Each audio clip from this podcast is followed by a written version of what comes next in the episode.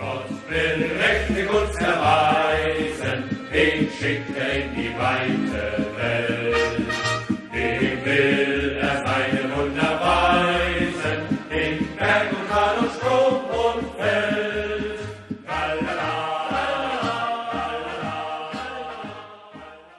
Bundesliga 101'in yeni bölümünden herkese merhabalar. 30. haftayı geride bıraktık. Ben Ömer. Bu sefer yanımda kimse yok. Gencer'le bu hafta e, yollarımız kesişmedi. Bu haftalık programı ben tek başıma yapacağım. Hemen hızlıca o zaman programa başlayalım. E, haftanın en çok merakla beklenen maçlarından biri Borussia Dortmund-Wolfsburg. Cuma günü maç yoktu. O yüzden direkt cumartesiden giriyoruz. Yani Dortmund'un son dönem gösterdiği performanstan sonra yani bu maçın biraz daha zorlu geçmesini bekliyorduk ki birçok insanda beklentisi bu yöndedir diye düşünüyorum. Çünkü öncelerin önceki maçlara baktığımız zaman bir Köln beraberliğinden beri yani Köln'le berabere kaldılar. Üstüne Leipzig'e çok kötü yenildiler. Burada Signal Iduna Park'ta 4-1. Ee, sonra bir Stuttgart galibiyeti var ama o tamamen Brandt üzerine gelen bir galibiyet. Der Klasik yer öncesi Dortmund iyi gözükmüyordu. Yani yalan yok. Özellikle de iç saha maçlarında iki tane mağlubiyeti vardı ve Leverkusen ve Leipzig'e çok ağır yenilgiler. Biri 5-2, biri 4-1. Ve e, yani biraz sıkıntılı duruyorlardı. E, ama Wolfsburg da öyle bir kötü günündeydi ki yani Zaten goller arka arkaya geldi. 24. dakika. E, Rote ilk defa ilk 11'de oynadı. E, sol bek olarak. E, çok ilginç. E, 17 yaşında bir oyuncu. Kimse de beklemiyordu açıkçası. Hani Schulz daha beklentideydi. Demek ki bir Schulz'un bir sakatlığı bir şey vardı ki yedekten hiç girmedi. Dahil olmadı oyuna. Bir sürü de sakatı vardı Dortmund'un. Bu kadar sakatla kazanması da e, ayrı bir e, ilginçlik. Yani Malen, Paslak, Reyna, Dahut, Hummels, e, Tiges, Mönye bunların hiçbiri yok. Yedek kulübesi de çok e, zengin değil. Hani kenardan girse işte Schulz, Pongracic, Mukoko onun dışında üst seviye oyun alabileceği oyuncu yok. Hani Reynye bir türlü istenilen seviyeye çıkamadı. E, altyapıdan yani Borussia Dortmund 2'den Semic ve Bayno Gittins ve Papadopoulos bunlar da yedekler arasındaydı. İki tanesi zaten forma şansı buldu. Çok kısa sürede olsa. E, maça gelsek Wolfsburg ilk golü yedikten sonra o duran topta Brandt'ın köşe vuruşunda Roten'in golü bir anda çöküşün başlangıcı oldu diyebiliriz. So, iki dakika sonra zaten bir duran top e, şeyin e, kullandığı duran top Marco Reus'un kullandığı duran topta önce Haaland sonra Akanji e, şey e, pardon Üçüncü golde o. İkinci golde e, Haaland'ın asistiyle Axel Witsel yani çok iyi bir vuruş yapmadı ama Castels'in normalde yememesi gereken bir gol. Normalde top gayet üzerine geliyordu. Ayağıyla çıkarabileceği bir toptu ama yeterince atik davranamadı mı diyeyim. Neyse artık Axel Witsel'e bir gol şansı verdi. Ondan iki dakika sonra demin bahsettiğim Royce'un e, ortasında Haaland'dan önce Akanji topa dokundu. Castells topu tokatladı ama içeri girmesini engelleyemedi. Bir anda skor 3-0'a geldi. Zaten e, bununla birlikte Wolfsburg'da komple şalterler attı. E, zaten Castells'in de 102. golden itibaren düştü. Ve takımda da bir, bir panik havası ortaya çıktı. 34. dakikada Wolf'un pası Emrecan bir iki çalım atıp e, ceza yayına gelmeden ters ayağıyla sol ayağıyla bir vuruş yaptı. Castells çok rahat tutabileceği topu tutamadı. Yani yerden gelen bir topa havadan uçarak karşılamaya çalışması da yani zaten golden sonra da nasıl ya falan diye böyle şöyle bir etrafına baktı. Gerçekten berbat bir performans sergiledi Castells söyleyelim. Sonra 38. dakikada Royce Haaland'a bomboş kaleye bir pas verdi. İlk yarı böyle 5-0 bitti ve hani Dortmund pek geri basacak gibi gözükmüyordu yani hani ikinci arada sanki bu fırtına devam edecek gibiydi. Yani diğer taraftan da yani ikinci yarı başlayınca da gene çok hızlı başladılar dedik herhalde.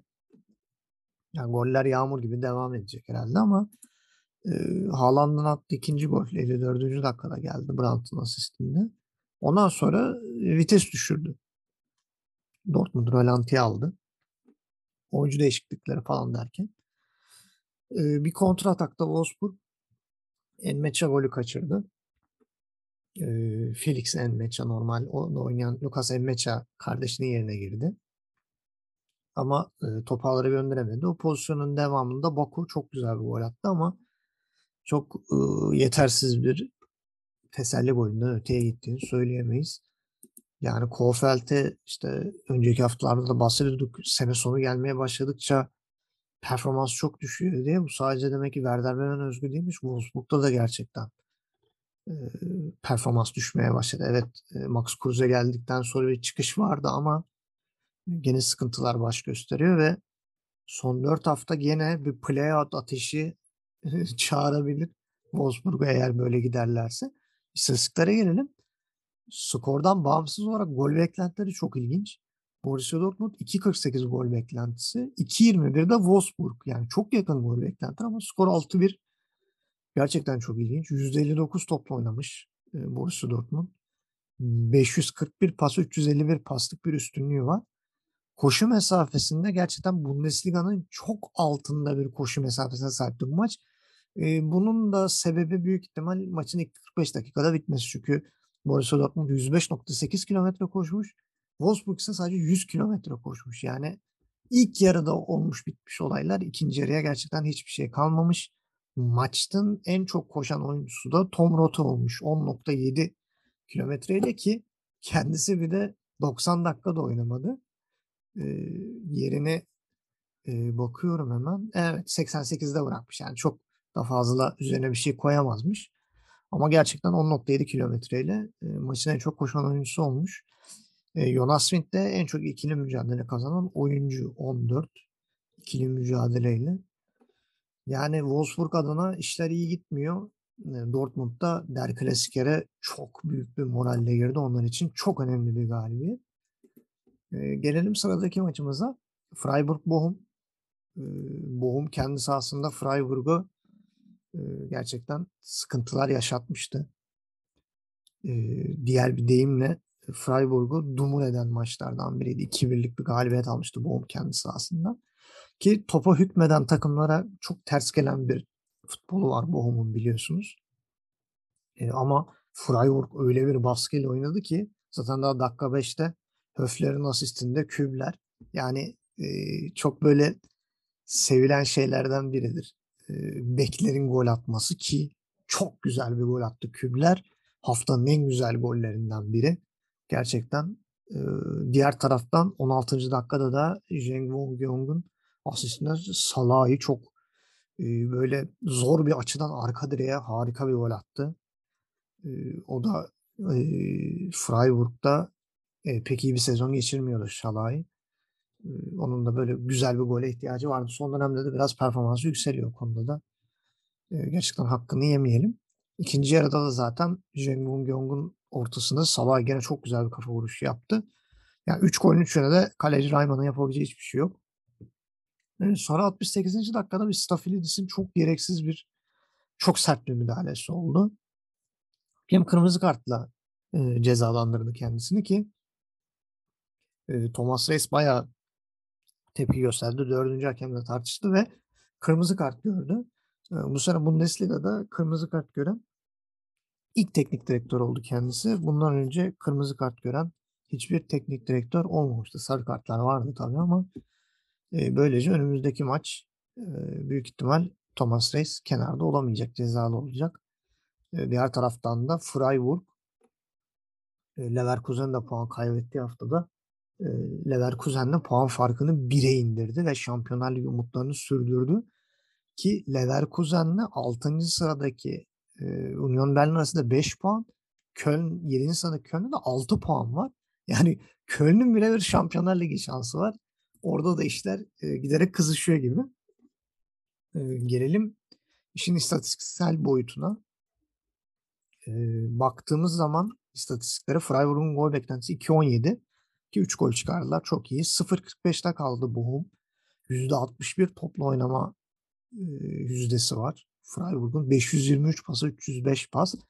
Ve esas farka gelelim koşu mesafesi. Koşu mesafesinin ne kadar önemli olduğunu zaten e, maçların nasıl sürklase edildiğini buralardaki bu istatistiklerde daha çok görebiliyoruz. 114.6 kilometre koşmuş takım olarak Freiburg. 116 106.8 ile de e, Bochum koşmuş. Yani e, nereden baksanız bir 8 kilometrelik bir fark var. Çok önemli. E, maç boyunca en çok koşan oyuncu Vincenzo Grifo. E, 11.6 kilometre en çok koşan oyuncu olmuş. En çok ikili mücadele kazanan oyuncular Nico Schlotterbeck 17 ile hemen arkasında da Danilo Suarez var. E, 16 ile. Yani Bochum'un zaten çok müthiş bir beklentisi yoktu. Ama yani bu 3-0'lık mağlubiyet onların moralini gerçekten bozdu diyebiliriz. Gelelim ateş hattında yer alan takımlardan birine. Stuttgart Mainz karşısında yani acil puana ihtiyacı olarak çıktı. Ama bir beraberlikle döndü. Tabii ki kaybetmekten çok daha iyidir. Ama Thiago Thomas olsun, Marmuş olsun bulduğu pozisyonları değerlendiremediler. Kalacis biraz etkisiz kaldı. Mainz savunmasının etrafında e, pozisyon bulamadı. Biraz e, onu pasifize ettiler. Çok zevkli bir maç olduğunu söyleyemeyiz. O yüzden e, biraz daha işin istatistik boyutuna e, gireceğim. Zaten iki takımın da bir gol beklentisi bile yok. 0.79 Mainz, 0.87 Stuttgart. E, burada işin acı olan tarafı şu. Mainz kendi evinde çok dominant futbol oynayan bir takım. Ve e, ilk defa kendi sahasında bir maçı kaleye bulan şut olmadan tamamladı. Yani 9 şut var. 9'u da dışarı gitti. Bir tane kaleyi tutan şut yok. Bir tane direkten dönen topları var. O da çok şanssız bir an. Ee, diğer tarafta da Stuttgart'ın 3 kaleyi tutan 3'te dışarı giden top var. %51'e 49 Stuttgart'ın toplu oynama yüzdesi daha fazla. Pasta da 417'ye 366'lık bir fark var. Koşu mesafesine baktığınız zaman Mainz 5 kilometre daha fazla koşmuş. 5,5 kilometre hatta 114,5'la 109 kilometrede Stuttgart koşmuş. Maçın en çok koşan oyuncusu Stah, Stah'la birlikte Anton. İkisi beraber 11.8 kilometre koşmuşlar. Mavropanos da 15 ikili mücadele kazanarak e, maçın en etkili oyuncularından biri olmuş ki maçın da en hızlısıymış. 35.79 saatte kilometre hızıyla acayip bir sprint atmış maç içerisinde. Stuttgart bir puan aldı. Yani sıfır puan almaktan iyidir. 16. sırada kaldılar tabii Hertha Berlin'in kazanması sebebiyle. Ama Stuttgart düşmemek için elinden geleni yapıyor diyebiliriz. Gelelim sıradaki maçımıza. Augsburg kendi evinde Hertha Berlin'i ağırladı. Yani bu maçın ben Augsburg'un kendini iyice garantiye aldığı maç olarak olacak diye düşünüyordum. Çünkü son dönem iyi bir performans gösteriyorlardı. Sürpriz galibiyetler aldılar. Bayern Münih karşısındaki mağlubiyet evet bekleniyordu. Belki bir beraberlik daha çok işlerine gelirdi ama tabii karşınızdaki e, ligin e, en büyük takımı yani Bayern Münih istediğiniz kadar direnin bir yerden gol bulabiliyorlar ki çok şanssız da bir gol yemişlerdi. Kendi evinde Hertha Berlin'e kaybetmeleri Augsburg'un çok büyük bir sıkıntıya sebebiyet verdi. Çünkü Hertha Berlin'in aralarındaki puan farkı 3'e indi. 32'de kaldı Augsburg. Hertha Berlin 29'a çıktı. 17. Bielefeld evet kötü bir performans sergiliyor 26 puandaki büyük ihtimalle düşecek. Ama Stuttgart 28 puanda, Hertha Berlin 29 puanda, Augsburg 32'de kaldı. Yani o ateş attı arasındaki puan farkı ki Hertha Berlin Stuttgart çok kıpırdanan takımlı. E, Augsburg'da ateşi e, yakından hissediyor. E, playout ateşini gerçekten. Hertha Berlin tarafında ise Hertha Berlin zaten e, özellikle vurguluyorduk. Magat geldikten sonra onların en çok üzerine düştükleri olay orta saha baskısı. İşte Tusar, Askasibar, Suat Serdar, işte Darida, Stark bunlarla çok böyle baskılı bir orta saha kurgusu yapmaya çalışıyordu. Ve daha çok duran toplar veya hücum e, kontra atakla hücum etmeyi e, düşünüyordu e, Hertha Berlin ve Suat Serdar'ın ki e, Bundesliga tarafından haftanın en güzel golü seçilmiş. Harika bir topuk golü. E, kaleci Gikiewicz bile beklemiyordu. Bacak arasından e, top ağlara gitti. Ondan sonra da zaten e, beraberlik sayısını bulamadı. E, gelelim istatistiklere. E, yani istatistikler aslında Augsburg'un ne kadar şanssız olduğunu gösteriyor. 2-0-8 gol beklentisiyle hiç gol bulamadı Augsburg. Yani kaçırılan çok net pozisyonlar var. Hertha Berlin ise gol beklentisi 0.75. Bir gol çıkardılar. Onun için çok kıymetli. %58 topla oynamış. Ee, Augsburg ve 359'sa 215 pasla bayağı bir üstünlük sağlamışlar. Fakat koşu mesafesinde Augsburg 111.9'da kalırken Hertha Berlin 114.9 ki Hertha Berlin için gene biraz düşük bir rakam. Çünkü dediğimiz gibi çok dinamik bir orta saha. Sürekli koşan, sürekli rakibi boğan bir orta saha. Ee, onlar için biraz daha düşük kalmış. E, maçın en çok koşan oyuncusu zaten Hertha Berlin'in orta sahadaki o dinamosu 12.2 kilometreli Askasi var. Gerçekten müthiş bir performans. 12 kilometre koşmuş. 18 ikili mücadele kazanan Suat Serdar da zaten maçın en iyilerinden biri golü de attığı için Hertha Berlin için çok kritik bir 3 puan. Burada da Felix Magath'ın ne kadar kurt bir hoca olduğunu da görüyoruz. Yani Hertha Berlin bizim küme düşmeye kesin gözüyle baktığımız takımlardan biriydi. Tayfun Korkut bile çare olamamıştı ama Magat elinden geldiğince Hertha Berlin'e hiç yoktan direkt düşme potasında değil de ve en azından playout veya playout'un bir üstünde bitirme konusunda çaba sarf ediyor ki bakalım önümüzdeki haftalarda bunu başarabilecek mi göreceğiz. E, Cumartesi gününün son maçına geliyorum. E, Mönchengladbach Köln. E, Köln'ün özelliğinden biz haftalardır programlarda bahsediyoruz. E, Köln içeride iyi oynayan ama dışarıda da o coşkuyu bulamayan bir takım. Aynı Mainz gibi. Bu sefer karşılarında Mönchengladbach bulunca e, sanki içeride oynuyormuş kadar rahat bir futbol oynadılar. Daha da dakika 5'te zaten Kaiz'in asistiyle e, Moles gol attı. 20. dakikada Kaiz'a e, Ut çok güzel bir pasla gol attırdı. Ut gene 34. dakikada Jubicic'e çok güzel bir pas verdi. Jubic de çok düzgün bir vuruşla skoru 3-0'a getirdi. Köln inanılmaz kompakt bir futbol oynadı. Çok güzel paslaştılar. Özellikle ikinci golün öncesinde. Yani Avrupa'ya gitmeyi çok arzulayan bir Köln gördük ki Baumgart da kenarda o heyecanı yaşadı maç boyunca. İkinci yarı biraz daha vites düştü. 85'te Hoffman'ın harika pasında Embolo golü attı. O teselli golünden öteye geçemedi. E, Mönchengladbach artık yani küme düşme potasından çok uzak. Yani çok zor artık onların şey olmaları. Biraz daha rölantideler sanki sezonun bitmesini e, bekliyorlar gibi diyebiliriz onlar için daha fazla yapılabilecek bir şey gözükmüyor. Gelelim istatistiklere. 2-12 gol beklentisiyle 3 gol attı. Köln 1-26 gol beklentisiyle 1 gol bulabildi. Mönchengladbach e, toplu oynamadı da Mönchengladbach %56 toplu oynadı ki ikinci yarı özellikle zaten topu bıraktığı için e, Köln e, o yüzden bu çok da şaşırtıcı değil. 484 pas, 326 pasla Mönchengladbach önde. Ama koşu mesafesindeki farkı e, şimdi iyice anlayacaksınız. 115.7 kilometre koşmuş Mönchengladbach ama Köln 120.8 ile rakibini resmen boğmuş. Prese boğmuş diyebiliriz. Maçın da en çok koşan oyuncusu Elias Şikiri 13.3 ile son haftaları çok formda geçiriyor. Hem hücumda hem savunmada gerçekten çok etkin, çok başarılı bir e, futbol grafiği sergiliyor. Çok formlu son dönemde. Çok beğeniyorum. E, en çok ikili mücadele e, kazanan oyuncu da Jonas Hector. 20 ikili mücadele kazanmış ki son dönemde biraz düşüşteydi kaptan ama e, yavaş yavaş e, kendine toparlıyor gibi gözüküyor diyelim ve cumartesiyi geride bırakalım. Gelelim pazara. Pazar ilk günkü maçımız e, Armiya Bielefeld kendi evinde Şampiyonlar Ligi'nden elenen Bayern Münih'i konuk etti ki Bayern Münih hafta içerisinde 1-0'ın rövanşında Villarreal'le kendi evinde 1-1 berabere kaldı ve Şampiyonlar Ligi'ne veda etti. Bayağı bir yankı uyandırdı bu durum.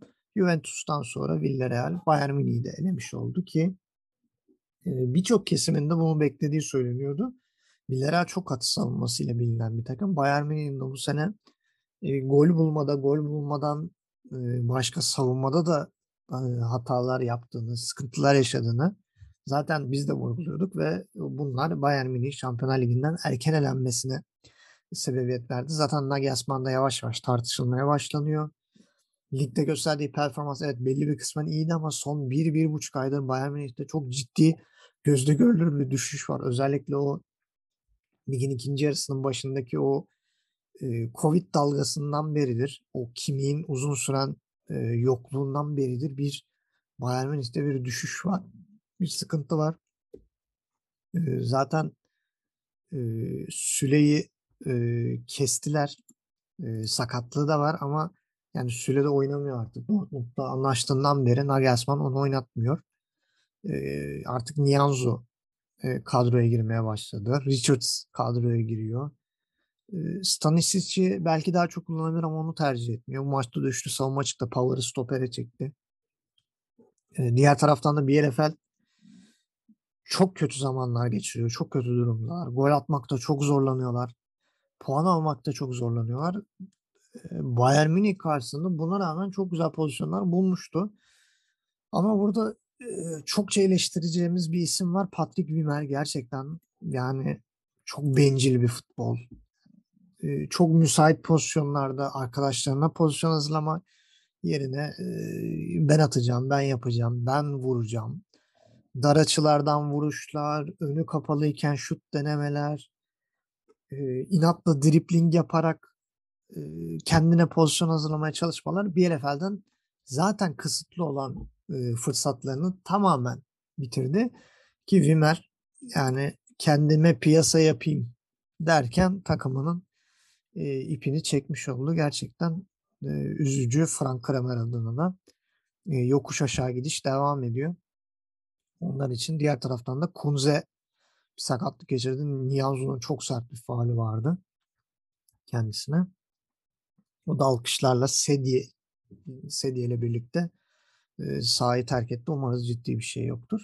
Diğer taraftan da Bayern Münih zaten e, ilk gol Larsen kendi kalesine attı 10. dakikada. Sonra 45 artı 7'de de Gnabry'nin golü geldi. İkisi de Vardan onay alınarak geçen gollerdi. Bir de Okugawa'nın attığı bir gol vardı. O e, offside sebebiyle sayılmadı. Yani tartışmalı bir karar. Bence çok böyle çok ucu ucuna eğer offside yani ben çok aşırı bir fark göremedim. Ee, o gol de verilmeyince zaten bir evvel iyice düştü. İkinci yarıda da zaten 85'te Musiala'nın Lewandowski'nin asistiyle attığı gol var. bir de Lewandowski'nin şanssız bir pozisyonu vardı ilk yarıda. E, topun tamamının çizgiyi geçmediği bir pozisyon. Top bayağı bir çizgiyi geçti ama tamamı çizgiyi geçmediği için e, gol sayılmadı. Orada da Ortega inanılmaz kurtardı o topu. Maç içerisinde de başka çok önemli kurtarışları oldu. 6 kurtarış yaptı. Yenilen 3 gole rağmen e, Ortega e, takım küme düşse bile seneye bakalım hangi Bundesliga kulübünden teklif alacak ve hangi kulübe transfer olacak ki olması lazım diye bekliyorum ben. Bakalım Ortega'nın da e, kaderini yaz aylarında göreceğiz. Gelelim e, maçın istatistiklerine. Armiye Bielefeld 0.54 gol beklentisinde Bayern Münih'te 2.69'dan 3 gol e, buldu. %67 topla oynadılar. Müthiş bir baskı bir yüzde. 699 pasa 221 pas. Müthiş bir fark var. 3 katından daha fazla bir e, pas farkı var iki takımın arasında. Koşu mesafeleri de e, Bielefeld 118.5 e, Bayern Münih'te 116.9. Yani çok koşulan bir mücadele olduğunu söyleyebiliriz. Koşuda e, en fazla koşan oyuncu da Yosa Kimi. Madem Bayern Münih bel kemiği bir oyuncu. 12,5 kilometre koşmuş. Alfonso Davis de harika bir maç geçirdi. 21 ikili mücadele kazandı. Hücumda da çok etkindi. Savunmada da birçok kontrata engelledi. sakatlıktan döndüğünden beri de onun performansı çok merakla bekleniyordu. Ki Bayern Münih gerçekten kendisine çok ihtiyacı var. Yeri doldurulamayan bir oyuncu e, diyelim. Ve Bayern Münih Der Klasikere puan farkını koruyarak girdi. O konuda biraz rahat bir nefes aldılar. Zaten e, baktığımız zaman önümüzdeki hafta Der Klasiker'de alınacak bir beraberlik bile Bayern Münih'e şampiyonluğu getirecek ki büyük ihtimal galibiyet paralısıyla çıkıp e, Dortmund yenip şampiyonluğu kendi sahalarında kutlamak isteyeceklerdir. E, gelelim sıradaki maça. Sıradaki maçı e, yani birçok insan şaşırabilir. Yani Frankfurt'u takip etmeyen birçok insan skora şaşırabilir. Çünkü Frankfurt Perşembe günü Nou Camp'ta Barcelona'yı 3-2 yenerek eledi. Burada berabere kalınan bir maçta gidip gerçekten e, 3-0 öne geçip Barcelona karşısında Barcelona'yı 3-2 ile elediler. Avrupa'da büyük yankı uyandırdı bu durum. Frankfurt'un UEFA Kupası'nı alma şansı konuşulmaya başlandı. Şimdi West Ham'la eşleştiler. Diğer bir e, Avrupa Ligi'de mücadele eden Almanya Alman takım Leipzig'te Rangers'la eşleşti. Yani Kupa Almanya'ya gelebilir ve Alman finali de izleyebiliriz. Görüntü o yönde.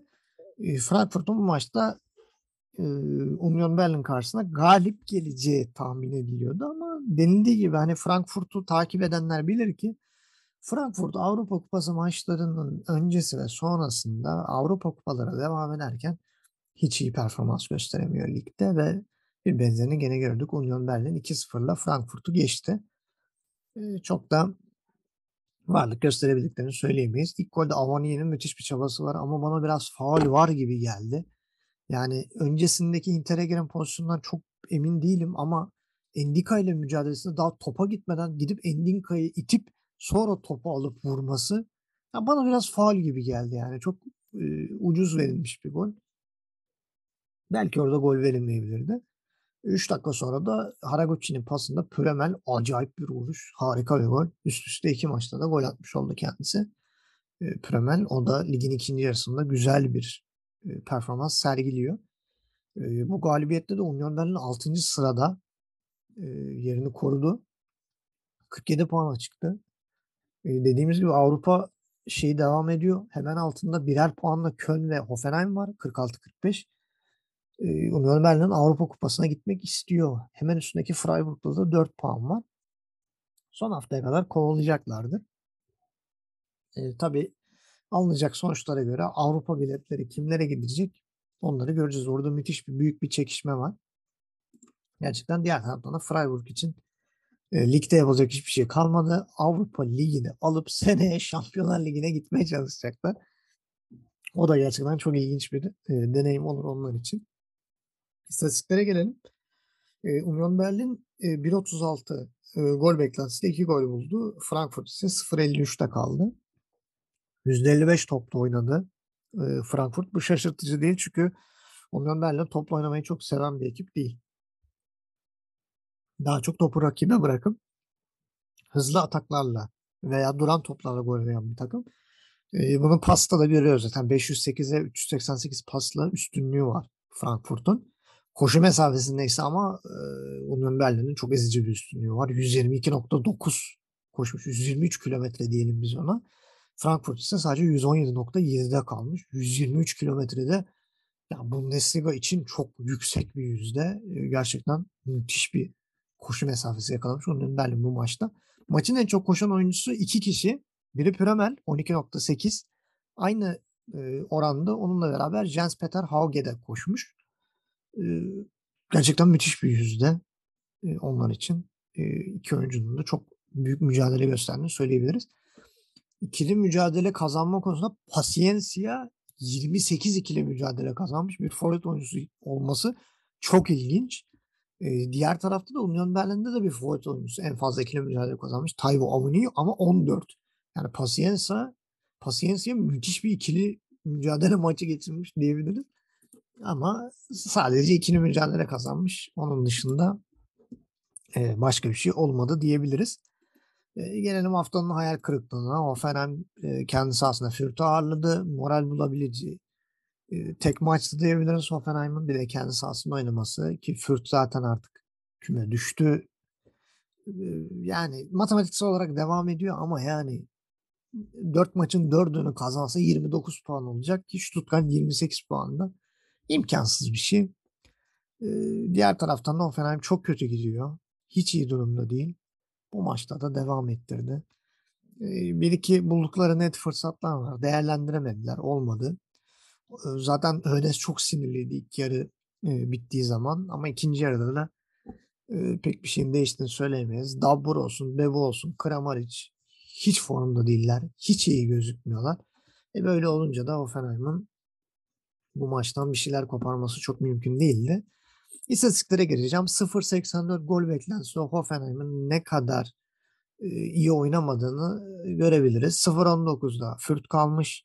%55 topla oynamış. E, Hoffenheim 487 348 paslarda da öndeler. 117.8 kilometre koşmuş Hoffenheim. 118.2'de Fürt koşmuş. Kafa kafayalar. E, maçın en çok koşan oyuncusu 12.2 ile Timothy Tillman. En çok ikili mücadele kazanan oyuncusu da Samasek 19 ikili mücadele kazanmış. Hoffenheim için işleri iyi gitmiyor. Büyük ihtimal böyle giderse Avrupa potasından da uzak kalacaklar. Bu kadar yırtınan, çabalayan Union Berlin, Köln varken e, Hoffenheim büyük ihtimal Avrupa bileti alamayacak. Eğer bu performansını e, düzeltmezse, toparlayamazsa onlar için e, çok karanlık bir sezon sonu olabilir e, diyelim. Gelelim haftanın en önemli maçına ama hiç de beklentilerimizin karşılayacağı bir maç olmadı. Leverkusen kendisi aslında Leipzig'i ağırladı. Şimdi maçtan öncesine gelelim. Önce kadrolar açıklandığı zaman acayip defansif bir Leverkusen ilk 11'i. Beşli savunma 5-3-2 oynadılar. Yani Leverkusen'den hiç beklenmedik bir diziliş. Ee, Baker, Hinkapiye, Tah, Tapsoba ve Kusonu. Kusonu da sağ bekte.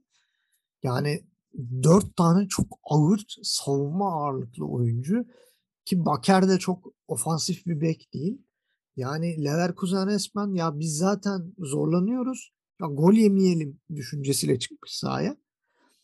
İşin komik tarafı Leipzig de ilginç bir kadroya çıktı. Çünkü 3-5-2 ama kanat bekleri Mukiele ve Halstenberg.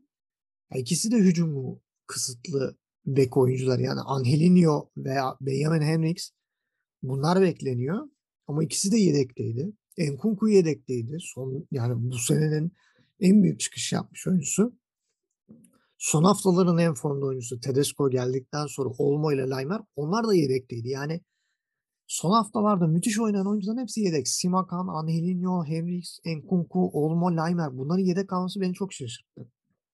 Yani e, Tedesco ne düşündü? Ne planladı bilmiyorum yani. Acaba Leverkusen'in böyle çıkacağını tahmin etti de ilk yarı ortada tutalım, ikinci yarı bunları sokar e, yorgun bir Leverkusen'i hırpalarım diye mi düşündü bilmiyorum. Ama gerçekten ilk yarı Leipzig'e hiçbir şey yok. E, iki tane kaçırdığı pozisyon var Leverkusen'in. Biri Diaby ile zor pozisyon. Biri de Şik'in kafayı vurup e, topa yön veremediği yani güçlü bir kafa vuruşu gerçekleştiremediği pozisyon. İkinci yarı zaten tahmin edildiği gibi hemen Enkoku ile başladı ki Andre Silva ve Polsen'in ikisini birden sahaya sürmesi çok büyük bir yanlış. Çünkü ikisi de benzer oyuncular. Ee, yani benzer oyuncular derken Polsen evet e, rakiple boğuşan ikili mücadeleye giren oyuncular ama Polsen pozisyon hazırlanmasını bekleyen bir oyuncu. Andre Silva da keza öyle. Yani ikisini de aynı anda oynatarak verim almanız çok mümkün değil zaten o yüzden de e, Andre Silva'yı kenar alıp Enkunku'yu soktu. Sonra Poisen'i de çıkardı. Laime'ye soktu. E, onunla birlikte günün etkisiz isimlerinden Forsberg'i de çıkarıp Olmo'yu soktu.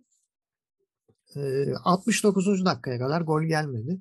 Enkunku'nun pasına Zobozlay vurdu. Savunmaya da çarpan top ağlara gitti. E, benim tahminim o top savunmayı çarpmasaydı büyük ihtimal Hradeski topu tokatlayacaktı. İçeri de düşebilirdi kalecinin kucağında da kalabilirdi veya tokatlayıp dışarıda gönderebilirdi ya da sağ içinde kalabilirdi. Yani gol olmayabilirdi pozisyon ama pozisyonun gol olmasının sebebi savunma oyuncusuna çarpıp e, ağlara gitmesi. Leipzig için çok şanslı bir e, gol. Zaten maçında onlar adına kaleyi bulan tek isabet düştü. E, Leipzig'in son haftalarda gösterdiği en silik performanslardan biri gerçekten. Ben beklentilerimin çok altında kaldıklarını söylemem lazım. Enkoku gene gol ataması da asistini yaptı. Çift taneli e, istatistiklerine gerçekten müthiş bir katkı yapmaya devam ediyor. E, yani hem gol krallığında hem de asist krallığında yani ilk 5'te hani gol krallığında Haaland'ın arkasına düştü. Haaland 2 gol attığı için. 17 golle 4. sırada. E, asist krallığında da Thomas 16 asistlik Thomas Müller'in hemen arkasında 13 asiste yer alıyor. Harika bir sezon geçiriyor. Sezon sonu Leipzig'in onu tutması hiç kolay gözükmüyor e, gerçekten. E, gelelim şimdi e, maçın istatistiklerine. E, yani e, gol beklentisi Leverkusen'e 0.97, Leipzig'e 0.74. %53'e 47'lik bir toplu oynama yüzdesiyle önde Leipzig. 560 pasta 479 pasta da öndeler. Koşu mesafelerinde sadece 200 metrelik bir fark var. 114.4 Leverkusen 114.6 Leipzig düşük bir yüzde aslında. Yani haftaya baktığım zaman e, normalde iki takım da form yani Leverkusen de formda olsa gol arasa 120'leri çok rahat görebilecek bir maçta. E, bir de zaten hafta içi e, UEFA Avrupa Ligi maçı oynamaları Leipzig'i biraz daha düşük bir test oynamayı itti diyebiliriz. Maçın en çok koşan oyuncusu Charles Aranguiz 11.8 kilometreyle. En çok ikili mücadele kazanan oyuncusu da Nordi Mukiele 16 ikili mücadele. Aslında Bundesliga ortalamasının biraz altında bu istatistikler. Gene de kötü oynadığı bir maçta da olsa istediğini almış oldu Leipzig. Çok kıymetli bir galibiyet. Üçüncü sıraya çıktılar 54 puanla. Dortmund'da da puan farkı hala 9. Yine şey de olsa matematiksel olarak bir ikincilik şansı bile var Leipzig'in. Leverkusen için, için ise çanlar çalmaya devam ediyor. Hiç iyi top oynamıyorlar. Şikiçi iyi gözükmüyor. Diaby formsuz. Ee, savunmada bir sıkıntılar var hala. Ee, Seoen ne yapacak ne edecek bilmiyorum. Ee, bakalım ee, kalan haftalarda Leverkusen Şampiyonlar Ligi için yerini koruyabilecek mi ki? Ee, gümbür gümbür top oynayan ve Freiburg var hemen arkasında.